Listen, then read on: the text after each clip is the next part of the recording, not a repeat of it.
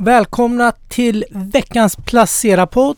Det är fredagen den 8 juli och jag heter Per Ståhl och med mig idag har vi Pekka Kenter. Adriana här. Och Lars. Vilket gäng! Ja, visst. Ja, alla är lite solbrända också. Det gillar vi. Ja. ja, jag tycker vi hugger på direkt.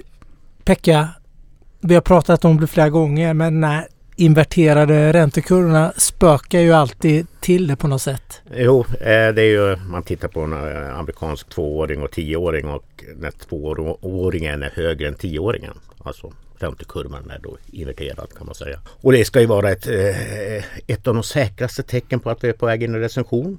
Och nu har den varit inverterad två gånger på kort tid. Senast var 2019. Men då var den kort. Eller ja, kort och nej, kort, nej, men det gick ju... men då kom ju coviden och gjorde så att vi fick en teknisk recession. Så att, um, jag vet inte om inverterade ränt, amerikanska inverterade räntekurvan är en, en signal på att det är en pandemi på väg. Men det är det väl inte. Men nej, den har varit träffsäker och recessionsrisken har ju ökat väsentligt sen under, under hela och tog extra fart vid mitt mitten av juni kan man säga. Papriser rasade, Baltic Dry Index rasade. Stora räntenedgångar i USA på långa räntor. Så att eh, har, recessionsrädslan har tagit över. Men vi ser ju samtidigt att det, vissa tjänar ju på det då i och med att det försvinner många räntehöjningar. Ja, var du överraskad när man öppnade Fed-protokollet nu för det senaste? Nej, det var jag väl inte det var ju lite blekt. Och det, de flesta tycker väl att det är överspelat redan. Att eh, det har ju liksom några veckor på nacken här och eh, vi ser ju mer fram emot det eh, besked som kommer i slutet på den här månaden. Och där pratar man 50 eller 75 Ja, punkter? 50 eller 75. Nej men eh, recessionsrisken har tagit överhand även i USA. Sen har vi sjunkande råvarupriser. Eh, oljepriset har dimpit ner ordentligt kan, inflationstoppen kan vara passerad. Mm. Eh, så det ska bli jätteintressant att höra vad de säger. Tyvärr lämnar de inga prognoser den här gången. Dollarn pratade vi om lite ja. innan vi drog igång. Den är ju, har ju haft en extrem eh, uppgång i år mot ja. många valutor. Särskilt kronan som vi pratade om. Den är upp över 16 procent mot ja. kronan. Där hade jag en lite sån här obegåvad eh, idé då, men jag minns förra krisen när kronan förvisso under en rätt kort period, det var några månader, men ändå tog väldigt mycket stryk. Och då pratar man om att små valutor ofta är svaga i kristider. Att det blir någon sorts flight to quality, eller kanske är fel att säga, men man går från stora valutorna, euro, dollar, ja, schweizerfrancen är lite undantag, liten valuta men stark. Mm. Jag vet inte, vad tycker nej, du? Nej, men det, det, är ju, det är ju korrekt som du säger att svenska kronor tar ju alltid stryk. Eh, nu har ju både så att säga börsoron och konjunkturoron emot oss. Så att mm. man började prata om att ja, 11 kronor för en dollar, 11 kronor för en euro. Men den stora storyn just nu på valutamarknaden det är ju att dollarn är på väg ner mot paritet. Eller euron är på väg ner mot paritet mot dollarn. Jag vet inte vad den sista är men det ligger på 1,01 eller någonting. Och vi får ju backa bandet ända till eh, liksom början av ja, 20, ja, 2002 eller någonting tror jag det är. Den senast var i paritet. Mm. Och det är ju två skäl till det. Det ena är ju att eh, räntorna i Europa är lägre. ECB väntas vara mycket långsammare på räntepucken. Och frågan är hur långt de hinner. Sen har vi en energikris i framförallt Tyskland. Som, som man tror att vi får en tid, kanske får en tidigare recession då i Europa eller i EMU-området och ECB inte hinner höjas. Man kanske var lite försiktig med euroaktier. Backar bandet ett år här så, så kändes det som att Europa ändå kanske var den starkaste regionen. Emerging markets var svajigt, mycket Kina. USA gick inte så himla bra och sådär och vi hade kanske rätt mycket lägre värderade aktier här också än framförallt de amerikanska börserna. Eh, det tech förstås då drog upp snittet. Så att nu är det där helt reverserat och med på väldigt mycket stryk i valutan så är det inte så attraktivt kanske att köpa aktier i Frankfurt. Eller på CAC i Paris för den delen. Nej men det där är en bra övergång. Mm. Och jag tänkte du pratar energi. Eh, det blir ju en, eh, en kall vinter oavsett. Mm. Särskilt i Tyskland och i många länder som är beroende av naturgas. Mm. Både för elproduktion och mm. som uppvärmningselement. Mm. Man väl säga. Och jag tänkte på ett bolag som vi har pratat om men ni har inte skrivit så mycket om det på varken Börsveckan eller Placeran. Det är ju ett av de här CAC 40-bolagen du är inne på Fredrik. Det är ju Schneider Electric, kanske inte rätt uttal men mm. vad, jag tycker det låter jättespännande. Det är ett omställningsbolag och det behövs. Ja, precis. Nej men exakt så det är ju franskt är det ju. Vi pratade lite om där ifall det var tyskt eller franskt men det är ju franskt nu i alla fall. Skillnad från hur det var förr i historien då det också var tyskt någon gång. Men eh, det var väldigt eh, kul och intressant att skriva om. Jag tycker att industribolag har varit någonting som är amen, lite svårt att vilja djupdyka i så. Eh, just eftersom att det är så brett. Eh, så nu när man väl kollade på Schneider så var det verkligen, det är ju de tillverkar ju i stort sett allt känns det ju som. Men man skulle ju kunnat jämföra dem, för jag skrev en artikel där om dem och det handlar ju mest om just Schneider då men man kan ju ställa dem i, i relation till ABB också, eller Siemens för den delen men jag tror att det som får Schneider att sticka ut är just den här inriktningen mot hållbarhet och alltså energifrågor så skulle jag säga. Och det tyckte jag var väldigt intressant att kolla på. Men energieffektivisering, det är ju lite, Precis. när jag pratar mycket med förvaltare, mm. vi pratar Europa och då säger man energieffektivisering, det är liksom en extremt lågt hängande frukt. Och handlar det då om uppvärmning eller isolering eller vad är det Schneider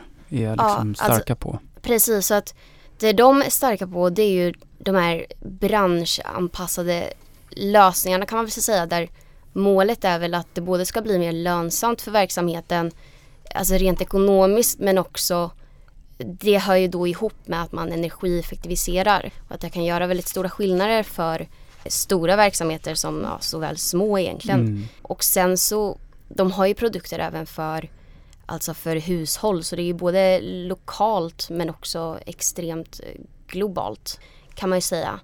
Eh, jag tyckte det var särskilt intressant också eh, det här med mikronät som har blivit, det var ju tidigare i år som det blev eh, tillåtet i Sverige. Vad är mikronät? Mikronät då, alltså exempelvis ett elnät som är, det är ju oberoende från det nationella elnätet. Så att mikronät det är exempelvis då så att tidigare, så att solceller på taket har ju varit ganska vanligt eh, egentligen. Det har ju hållit på ett tag nu egentligen. Eh, och då när du har solceller så har du fortfarande varit du har fortfarande behövt vara uppkopplad till elnätet på så sätt att du får ju bara solenergin på, eh, på sommaren då, exempelvis. Så på vintern så får du ingen energi så du måste elnätet måste fortfarande kunna leverera tillbaka el, tillbaks el till dig. Eh, men då ett mikronät blir då det här systemet som gör att du själv kan lagra det och distribuera det egentligen och det är egentligen hela paketet kan man väl säga. Så att du slipper ha någon form av koppling till det nationella elnätet. Och det är ju oavsett ifall du har ja, solkraft eller om du nu har en vindsnurra på tomten liksom. Alltså det, det kan ju bli både inom liksom mindre samhällen men också inom, inom större. Så man kopplar upp sig lokalt. Man kan ja. tänka sig ett villaområde till exempel väljer Precis. att skapa ett mikronät då. Precis. Och då har man lite last från olika hushåll som man kan fördela ut och sådär. Ja. Precis, precis. Ja. Och det är väl en del i Smart Grid antar jag. Mikronät är en komponent i det som man ja. pratar om elnät. Exakt. Och det är någonting som, eh, som Schneider eh, håller på med och det gör ju även ABB och Siemens då. Eh, men Schneider har ju det där eh, de är, deras, det som får dem att sticka ut är ju just den här inriktningen att de är väldigt duktiga på energieffektivisering till skillnad från de andra som kanske är liksom, ja, men vitvaror eller mer mot industri och bygg så att säga. Så jag tycker Schneider blir väldigt intressant nu när vi har fått de här energi, den här energikrisen i Europa också. Och eh, ja, vi ser att det blir mer aktuellt. Frankrike är väl också, om man ser generellt, rätt starka på energi. Det är en av Europas stora kärnkraftsnationer. Men det innebär ju också att man kan inte bara kärnkraft utan man kan ju också nät förstås. Påminn mig inte. jag hade ju EDF som eh, aktieförslag för något år sedan. Mm. Och vad hände då? Jo, först så tvingade ju Först så var det några kärnkraftverk som var tvungna att byggas om. Mm. Aktier. Och sen eh, skulle den gode Macron dela ut, eller tvinga dem att ta lägre elpriser av hushållen. Och nu är det steg tre då.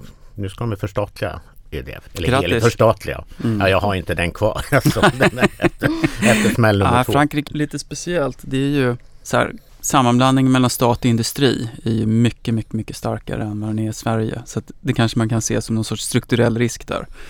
Samma med fordonsbolagen och så vidare, eller bilbolagen. Och, så att de, de tallar gärna staten. Men, det, men de ska satsa mycket på kärnkraft i Frankrike. Det tror jag kan vara lite av en vägvisare även för andra länder. Liksom. Mm. Ja, om vinden nu vänder också mm. så kanske det som har varit kanske lite en black om foten för Frankrike, det här med kärnkraftsberoendet faktiskt blir en styrka. De har know-how och produkter och så vidare och det kan ju bli en industri om det nu blir, um, blir mer pro-kärnkraftsvänligt, vilket det verkar vara i nästan alla länder i Europa, mm, givet energikrisen. Så där på gott och ont. Men nu har du Schneider Electric som eh, du kan kika vidare på om du vill ha ett, mm. Eh, ett franskt eh, bett mm. så att säga. Adriana, kan du säga någonting om värderingen? Alltså, mm. mm. alltså egentligen, det är ju inte så att det... De har ju hållit sitt snitt egentligen kan man väl säga. Alltså P talet ligger där runt 20 och det har det gjort de senaste fem åren. Sen ska man sätta dem i jämförelse med andra konkurrenter så blir det också svårt. ABB är ju ändå mycket större. Så att aktien har ju fallit, vad var det, kanske 30 procent det är väl som index det här året. ungefär? Ja, precis. Så det sticker ju inte jag skulle inte säga det, det sticker inte ut på något plan, något märkvärdigt plan så egentligen. Själva aktien, det är ju, den är ju ändå, alltså den, den rör ju sig långsamt uppåt. Har den ju gjort historiskt och ja. det är inte mycket volatilitet. Det är egentligen en trevlig aktie att ha egentligen. Men då kanske man kan säga att den värderas som konkurrenterna men att industriprofilen, den verksamhetsprofilen är mer intressant eftersom mm. den har mer smart energi. Ja. Snarare än kanske ABB eller ja. Siemens då som är bredare. Siemens har ju också knoppat av sin life science-del som också är intressant. Mm. Ja, men det där var en bra övergång faktiskt. Mm. Jag, jag, innan vi kom in när jag pratade, jag såg att hälsovårdssektorn har ju faktiskt, vad ska man säga, gaskat upp sig rätt så bra de sista veckorna.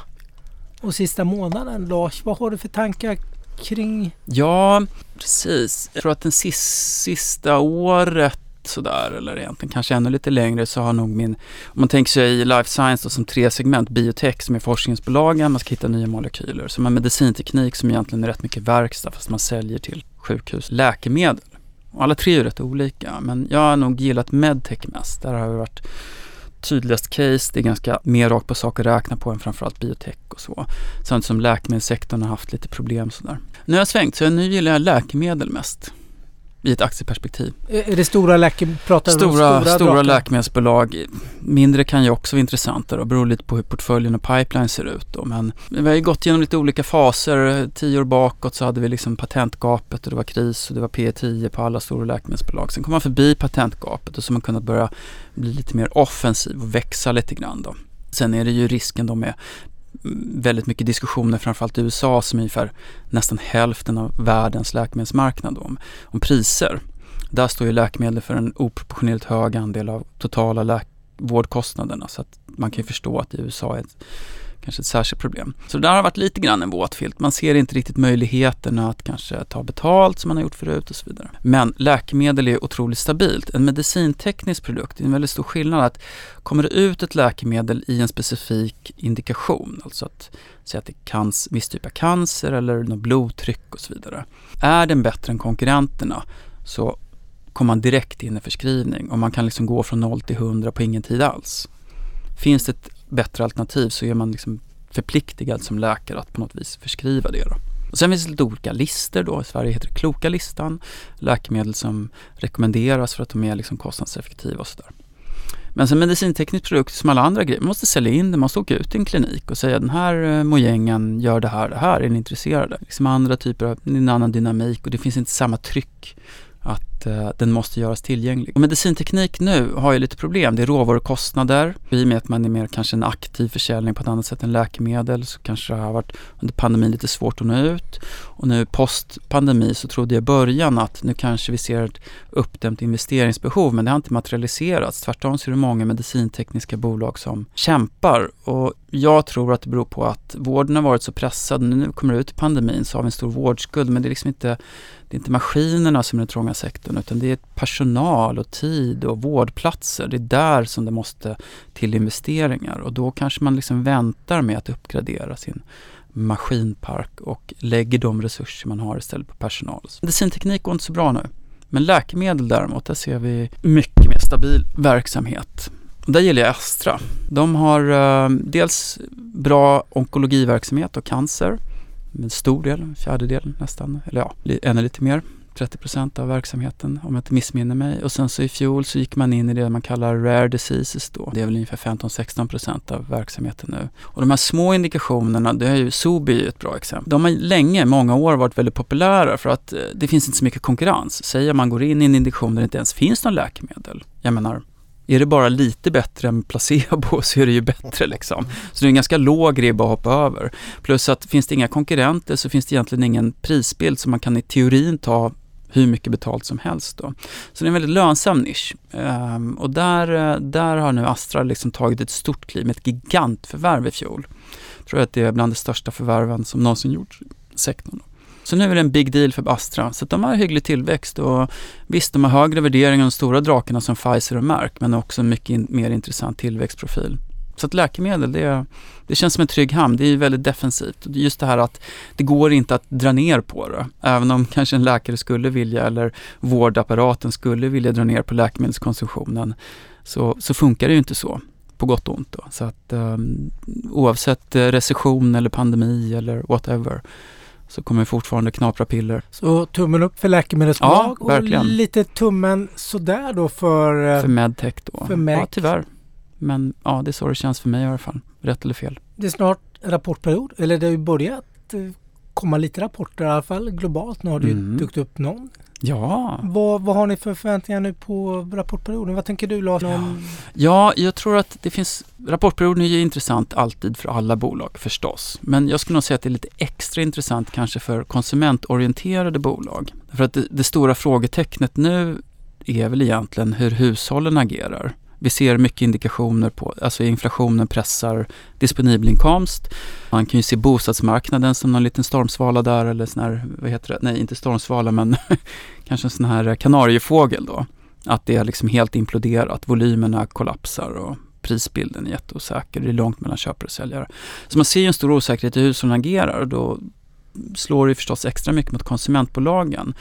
Och då tänker jag på framförallt nu till exempel konfektion. Vår sommarkollektionen då, den säljs ju inte på sommaren utan den säljs inför. Shortsen köper man inte i augusti utan man köper dem i maj kanske och sådär. Q2 där är jätteintressanta. Husqvarna är också ett konsumentbolag där Q2 är viktig. Gräsklipparen köper man ju före gräset börjar växa då. Förmodligen. Så att, och det är också så att det, det, är säsongsmässigt tungt och jag tror att det kan bli en intressant indikation på hur hushållen agerar.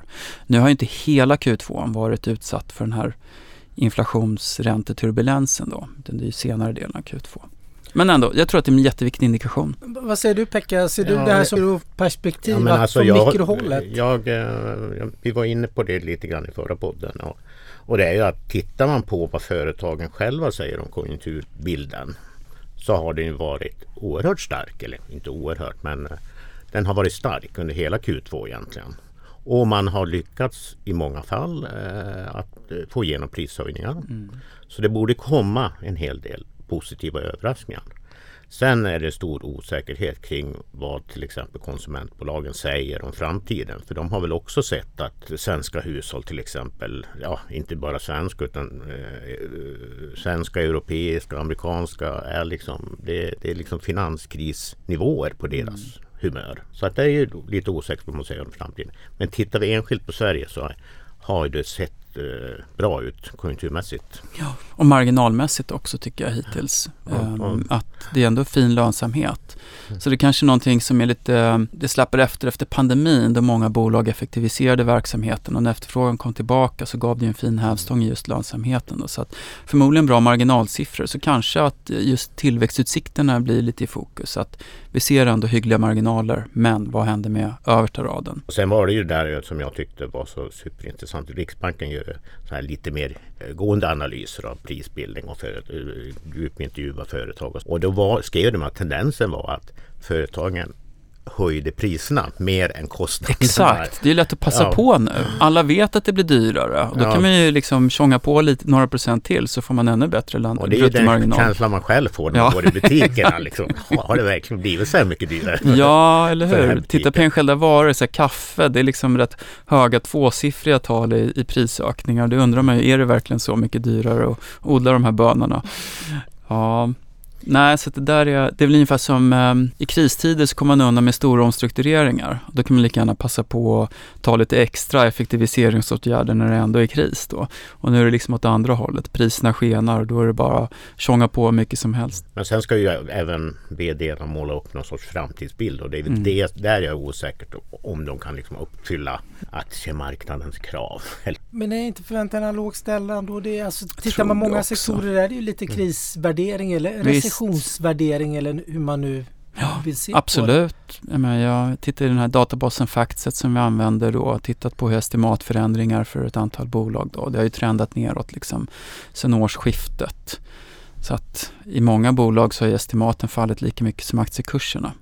Så att det är inte så att det är något stort gap att oj, vi tror att de kommer tjäna lika mycket som de gjorde, som vi trodde för, för ett halvår sedan. Utan det, det, liksom, det eroderar neråt, liksom aktiekurserna. Så att absolut, förväntningarna har kommit ner rejält. Ja, och det där kan ju... Det kan ju bli en svingfaktor. Det kan bli en svingfaktor. Jag tänkte på det. Samsung Electronics. Vi pratade lite om den här sydkoreanska supergigantkonglomeratet. Ja. nu var det Electronics som eh, gjorde några släppte lite förhandssiffror. Mm. Mycket, mycket, väldigt starka, även starka year on year och mycket starkare marknadsförväntningar som lyfte mm. hela den, framförallt den amerikanska halvledarsektorn mm. igår. Allt från AMD till Nvidia var upp 4-5 procent mm. igår. Man hade en riktigt bra dag för att det var så nedtryckt sentiment mm. Eh, kring halvledarindustrin. Och sen har jag en liten annan spaning. Jag gillar att prata spaningar. Ah, spaning. Det är ett litet gammalt favoritbolag som har varit det har hamrats på. Nibe? Nej, faktiskt inte. Det är Prossus. Den här... Prossus. Eh, vad ska man säga? Den holländska internetgiganten. Den sattes på börsen för ett antal år sedan. 2019 tror jag, om jag inte missminner mig. Från Naspers, det här mm. eh, sydafrikanska konglomeratet då som har en väldigt stor andel i Tencent.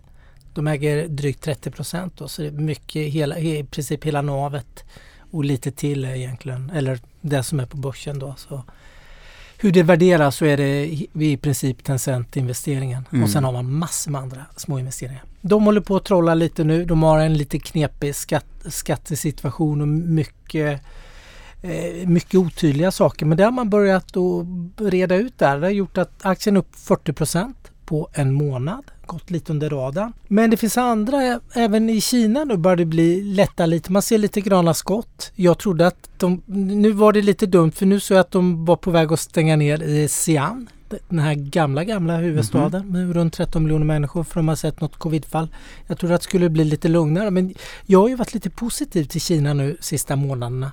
Och, mm, eh, det är små gröna bambuskott i Kina. Ja, och eh, nu skulle de förlänga subventioneringen för EV-bilar eller elektriska bilar då att det skulle vara billigare vilket också lyfte elektriska bilar igår. Mm. Både globalt, både i Kina och i, i USA då med, med fortsatta skattelättnader. Och sist men inte minst, det pratas lite om och din gamla favorit tror jag, Janet Yellen, eller inte, har haft samtal nu med sin motpart i Kina nu. För nu pratar de om att lätta upp lite av de här tullarna som Trump-administrationen införde då. För, bara för det att det skulle minska då inom vissa, inom vissa segment. Att det skulle få, man tar bort tullarna så skulle man kunna få ner inflationen lite tekniskt på mm. det sättet. Då. Där finns det lite gröna skott och jag känner jag pratade med några förvaltare tidigare. De har sagt att Kina var lite av en svingfaktor ändå. Att ja. Får de lite ordning på tillväxten och kanske lite ordning då på sin covid-strategi eller att det kommer mindre utbrott. Ja, ja men sen ska de ju köra en gammal goding, ett infrastrukturpaket. Mm. som är gigantiskt. Ja men det, var en klass, det fick man ju lära sig på nationalekonomin. Det var första man pratade ja, om. Valår så byggs det vägar. Exakt. Får man killgissa i Placera-podden? Det får man alltid. Okej, okay, men en liten killgissning här då Per och Pekka kanske, ni som har koll på de internationella eh, marknaderna. Tänk mig att Kina har ju varit rätt tuffa mot bolag här en tid. Men nu när man kämpar då med covid och missnöje och fallande tillväxt och så vidare. Kanske det kan vara en sorts drivkraft till att liksom lätta på trycket lite. Att faktiskt boosta bolagen igen istället för att liksom hålla tillbaks dem. För att man har inte så mycket annat att spela på. Så det kanske också kan antyda någon viss, lite gröna skott sådär att eh, man släpper trycket, i varje fall temporärt, för att få igång lite tillväxt igen. Jag vet inte vad du tror om det. Men... Ja, men jag tror att det är rimligt att minska regleringarna.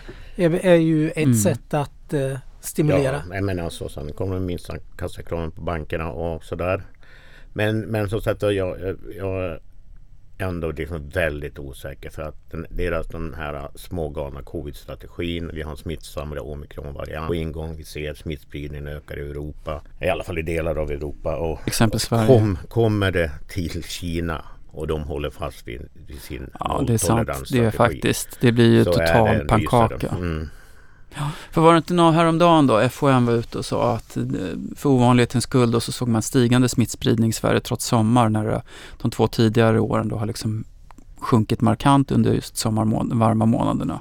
Så det visar väl just hur smittsamt det här är och då blir det ju ännu mer problematiskt för Kina förstås att hålla fast vid sin nolltolerans. Men har inte vi ett nytt beteende nu? Jag umgås i sommar som jag har gjort alla somrar innan covid om jag ska vara helt ärlig. ja, jag, samma jag här. att det jag kan sprida sig Jag har ju än... tagit mina sprutor och jag är mm. faktiskt rätt utmattad på att hålla på hålla distans. Så att, sen har inte jag så mycket kompisar ändå så det blir inte så mycket smittspridning. Men det är en annan historia. Men du är här. Vi sitter här, här precis, på jobbet. Vi, sitter här. vi poddar liksom ja, live i studion ja. och sådär. High-fivar. Det gjorde vi inte förra sommaren. Nej. Då satt vi faktiskt och zoom-poddade mm. vid den här tidpunkten då. Så det, det finns ju lite, ja, många faktorer.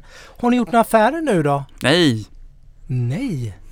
Ingenting? Inte ens varit inne och nafsat i Astra och lite? Ja, det är Astra frestar ju.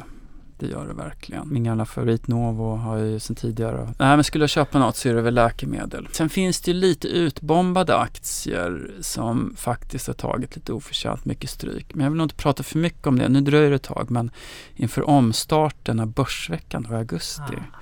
så kommer vi kanske kika lite närmare på några av de case som har fallit mest. Ah, spännande. Mm. Men um, se om jag kan dra något. Skrev jag om Meko nyligen. Tycker det ser rätt bra ut. Mekonomen. Uh, det är klart att med, om hushållen då får det tajt så kanske en ny bil inte är högst upp på listan. Men vad gör man då? Ja, då får man ju serva sitt gamla skrälle istället då. Så att kanske ändå är rätt okej okay marknadsutsikter för Meko. Husqvarna gillar vi också. De gör eh, det är ett område, nu blickar vi liksom lite längre fram i tiden då.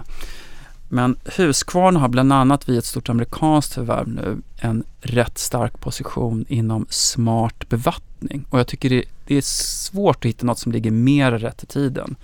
Det är redan vattenbrist i Sydeuropa, i USA, i Sverige till och med fast vi har vatten då, men det är ju lokala. Och smart bevattning då, då minskar man konsumtionen av vatten helt enkelt. Så att man bevattnar på ett sätt som är mycket mer effektivt än att bara ställa ut en vattenspridare och låta den gå. Och det där känns som att det kan bli precis hur bra som helst. Och där kanske det också finns en viss regulatorisk medvind. Att, ehm, jag vet till exempel i områden i Stockholm som Värmdö och ytterskärgården och så, där man inte har alltså väldigt lite grundvatten så är det ju alltid vätskebrist på somrarna när folk flyttar ut till sommarstugorna och sådär. Där finns det ju inte liksom lagar men man har ju lokala regler för hur man ska använda vatten. Det där kommer att bli mycket, mycket vanligare. Och då kan ju sådana här smarta bevattningssystem vara en perfekt väg framåt. Ja, det är superintressant. Plus hela robotgrejen då. Jag har haft en robotgräsklippare och det var by far en bästa gräsklipparen ever. Inte bara för att man slipper gå runt själv utan för att det blir så mycket bättre resultat. Och där är penetrationen hög i Sverige och delar av Europa. Men i USA till exempel så tror jag att det är någonting i stil med 5 Där gillar de fortfarande antingen att köra runt på en sån här stor traktor då eller knuffa runt den själv. Mina fördomar med USA säger mig väl att de hellre kör än knuffar. Men robotar är väldigt ovanligt där. Då. Så att även där finns en jättestor penetrationspotential. Ja men det där gillar vi. Ja, det här, jag, jag tror på det här vatteneffektivisering. Vattengrejen är jättespännande. Nu känner jag att min lilla shoppinglista byggs på med ytterligare något bolag. Adriana, har du gjort, har du frestats nu att handla någonting? Nej, jag sitter still i båten. Jag vet inte riktigt. Jag tycker det är, jag försöker hejda mig lite. Det är mycket man vill Alltså det, I de här tiderna känner jag att det gäller att tänka till bara. Alltså det, man vill göra rätt köp nu känner jag. När det har gått neråt liksom. Och det är dags att fylla på snart, lite i taget. Men man vill bara tänka igenom ett extra varv egentligen. Lite så känner jag. Vad säger du Pekka? Nej, jag har inte gjort någonting. Eh, gudskelov har jag Astra i portföljen. Mm. har gått väldigt bra. Good stuff. Nej, men supertaggad på Q2-rapporterna. Mm. Eh, Jag har ju några sådana här riktiga eh, som har gått jättedåligt och där jag och marknaden har väldigt olika syn på.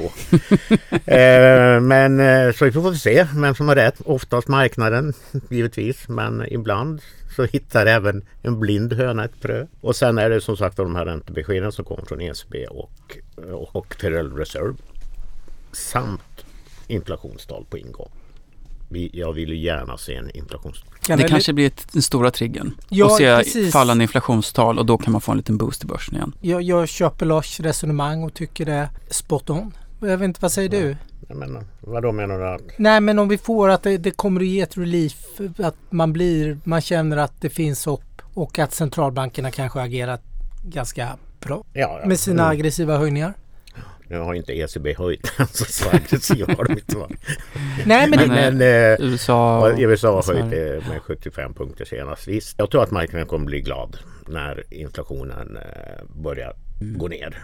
Det tror jag absolut. Men däremot är det en kapplöpning mellan inflationen och recessionen. Liksom. Recessionen är ovanlig. Jag gillar ju såna här börsklyschor då. Vi har inte dragit någon i det här avsnittet än. Så då vill jag ändå klämma in den här lite med skohorn.